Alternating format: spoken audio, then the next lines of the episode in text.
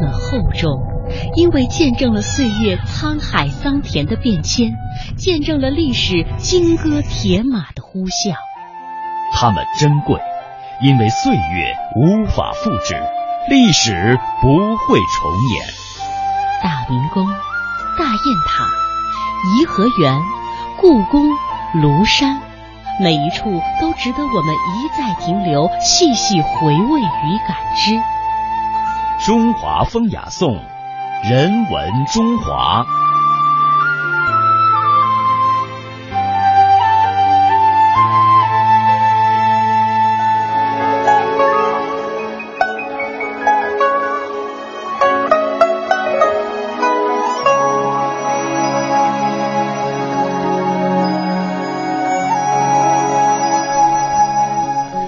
坐落在紫禁城内的宁寿宫花园，俗称为是乾隆花园。这可是乾隆皇帝亲自指挥修建的一座宫中之园。乾隆花园也寄托了乾隆皇帝希望自己长寿，也更希望亿万人增亿万寿、太平岁值太平春这样的梦想，以及天下太平、长宜福禄的愿望。但是，如此的一座花园，乾隆皇帝却没有居住过。这座花园当中究竟隐藏着乾隆什么样的秘密呢？乾隆的花园南北长一百六十余米，东西宽不足四十米，南北纵深四进院落，布局紧凑而有节奏。园中一共有二十多座建筑，园内呢假山嶙峋，佳木葱郁，亭台错落，虚实结合，交相辉映。由于这座园子是乾隆皇帝准备归政之后的颐养之所，因此呢，戏道、楼阁、假山、亭台、曲水、佛堂，包括书屋、戏台、精舍，都仿佛带着乾隆皇帝归隐之情与自在之心。《论语》曾经这样说：“智者动，仁者静；智者乐，仁者寿。”乾隆皇帝又怎么会忽视了如此重要的山与水呢？俯瞰乾隆花园。每进院落看似孤立的假山，实际上它们是相互串联在一起的，形成了一条发端于西北延绵至东南的山脉。乾隆皇帝曾经咏诗道：“南市崇山上，园中不住园。高居因渐远，真后会玄元。出完云生佑，归看叶落根。寄云来尽是，何乃未忘言。”假山在园中的配置，既象征着福寿延绵，又营造出了归隐之境。而曲水流觞被历代帝王们所青睐，乾隆花园第一进院落西侧便开凿有渠，形成了曲水流觞之势。接下来跟随一段纪录片，走进乾隆花园。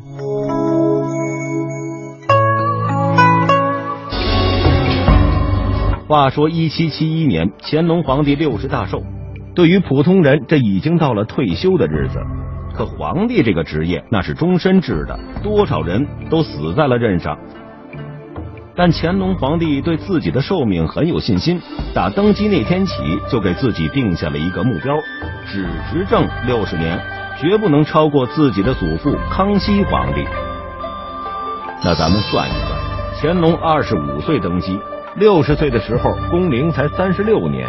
他还得继续工作二十四年呢。不过乾隆皇帝开始高调的为自己筹划起了退休的时光，那就是改建宁寿宫。您知道宁寿宫主要是干什么的吗？六年之后，宁寿宫落成，乾隆皇帝的母亲特意约了儿子到宁寿宫看戏，此情此景都画在了这座嵌珐琅的人物画插屏上。戏台上唱的是歌舞升平的神仙戏，对面挂着门帘的房间里坐的正是乾隆和太后。由此可见，宁寿宫和花园最主要的功能就是吃喝玩乐。可惜的是，第二年太后就驾崩了，大孝子乾隆皇帝特意命人制作了这座插屏，也为我们留下了他眼中的宁寿宫。乾隆花园地方不大，南北长一百六十米，东西宽三十七米，大概半个足球场大小。可其中却有四进院落，二十六间屋舍殿宇，里边的装潢更是极尽奢华。从名字您就能看得出乾隆对退休时光的憧憬。比如最后一进倦勤殿，出于《尚书》，说的是治水的大禹冒妻倦于勤，意思是乾隆皇帝要效仿大禹，在执政六十年的时候主动退休。而隋初唐则出自老子：“功随身退，天之道也。”乾隆老爷子光荣工作六十年，愣是退位啊，不退休，在太上皇的岗位上又把持了朝政三年。而作为退休乐园的乾隆花园，乾隆皇帝愣是一天都没好好享受过，空把自个儿所有的梦想都留在了这座豪华别墅里边。眼前的这幅画像描绘着宫廷花园之中侍女与幼童嬉戏的场景。不过您看看它的大小，宽三米，高三米，画中的人物几乎和真人等高。这幅巨大的画像究竟是挂在哪儿的呢？您有所不知，这仅仅是乾隆花园中一张壁纸而已。贴落，三 D 壁纸里的奇幻世界。古人管这种描绘精致的壁纸叫贴落，也叫通景画。说白了，就是画在纸上或者卷上，不装裱，直接贴在墙上的一幅画。不过这幅画并不简单，乾隆爷依靠它率先过了一把三 D 的瘾。这画怎么讲呢？在首都博物馆的展厅中，这三 D 的感觉并不明显。咱们得先跟着镜头回到乾隆花园里。在卷琴殿里，从四壁到顶棚，全都被贴落覆盖着，画出来的格扇和真实地砖相连。向画中的窗外望去，花园尽收眼底；而抬头看去，紫藤花蔓蜿蜒。走进这间屋子里，就如同走进了一座紫藤花房。三 D 的效果那是触手可及呀。可这些贴落仅仅是为皇帝画出的一个奇幻世界吗？咱还说回到这几张贴落，您注意这张画面中规中矩，长条案上摆放着几件器物。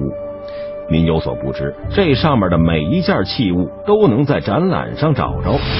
咱一块儿跟着镜头找找去。您看这只铜瓶，吻合率高达百分之八十。这翘头基案造型完全重合，这幅悬挂的画轴画面上的内容也几乎一模一样的复制到了贴落上。更关键的是，这件景泰蓝，看看器型、颜色和画上的如出一辙。乾隆皇帝有个爱好，喜欢把明朝的景泰蓝加工再创意。底下的炉子是明朝的，上面的木盖和玉钮则是清朝后加的，绝对独一无二。话说到这儿，这贴落为什么要把现实中的装潢画到墙上呢？这就得说说这贴落悬挂的位置了。这张厅堂英系图贴落挂在玉翠轩的西墙上，从地图上能看出来，玉翠轩是坐东朝西的西厢房。但这间房子进深很短，如果摆放一整套的桌椅，屋子就显局促了。于是乾隆花园里大量的使用了这种贴落壁纸，画面和地板、隔扇这些实景结合在一起，房间中既有了桌椅装饰，还不占空间，可不两全其美了吗？不过中国画向来只求意境。而您站在这幅画的面前，却能感觉到前后景物完全符合西方油画的透视规律。难不成这些画都是郎世宁他们这些洋画家的大作吗？其实这种画法在西方叫做现画法。文艺复兴时期的许多重要画家都曾经为教堂创作。一六八五年，意大利罗马的圣伊纳爵堂由于资金短缺，没钱修圆顶，就由画师用线画法的方式绘制了壁画和天顶画，使平面的屋顶从内看上去像穹顶一般，效果极为逼真。那究竟是外国人画的，还是咱中国人画的呢？您注意，这第三幅贴落上。前景中的格扇总共有九张画心，画着中国的山水。而放大这些画心，我们发现画上签着贾全、方从等等七位画师的名字。专家推测，这些人就是贴落的作者。他们受到了西方画家的影响，把中国的工笔和西方的透视结合在了一起，这才有了这些乾隆花园中奇幻而有趣的三 D 墙纸。看看这张乾隆皇帝的画像，头戴小帽，身穿汉服，满身坠花，脚底下还蹬着一双小红鞋儿。您知道他究竟在扮演谁吗？萌萌的，乾隆爷也爱神模仿。要想知道乾隆皇帝究竟扮的是谁，咱得注意这画面的一些细节。您看他手里握着笔，这是准备在一张巨大的芭蕉叶上写字。您知道古时候哪位经典人物 也好这么干吗？这个人就是草书大家怀素和尚。话说这草书写得快，但也费纸。怀素穷啊，怎么办呢？只能在寺院周围的荒地上种了一万多棵芭蕉树，摘下芭蕉叶子练字儿。乾隆皇帝模仿的，哎，就是这一段。不过我们觉得模仿的还不够形神兼备，您知道为什么吗？话说怀素和尚没日没夜的练字儿，老芭蕉叶都摘完了，新长出来的太小，又舍不得摘，于是冒着寒风站在芭蕉树边上用鲜叶子写。因此，我们试想，乾隆皇帝如果能够模仿这一段，那倒真是极好了。其实，乾隆皇帝卖起萌来不亚于他的老爸雍正。这张红历鉴古图背后的屏风上还有一张乾隆皇帝自己的小画像。不过您看看原作，吴英的《临宋人画轴》，一种乱入感扑面而来。这张红历官画图轴更好玩，他在画里欣赏的正是自个儿的另外一张模仿秀。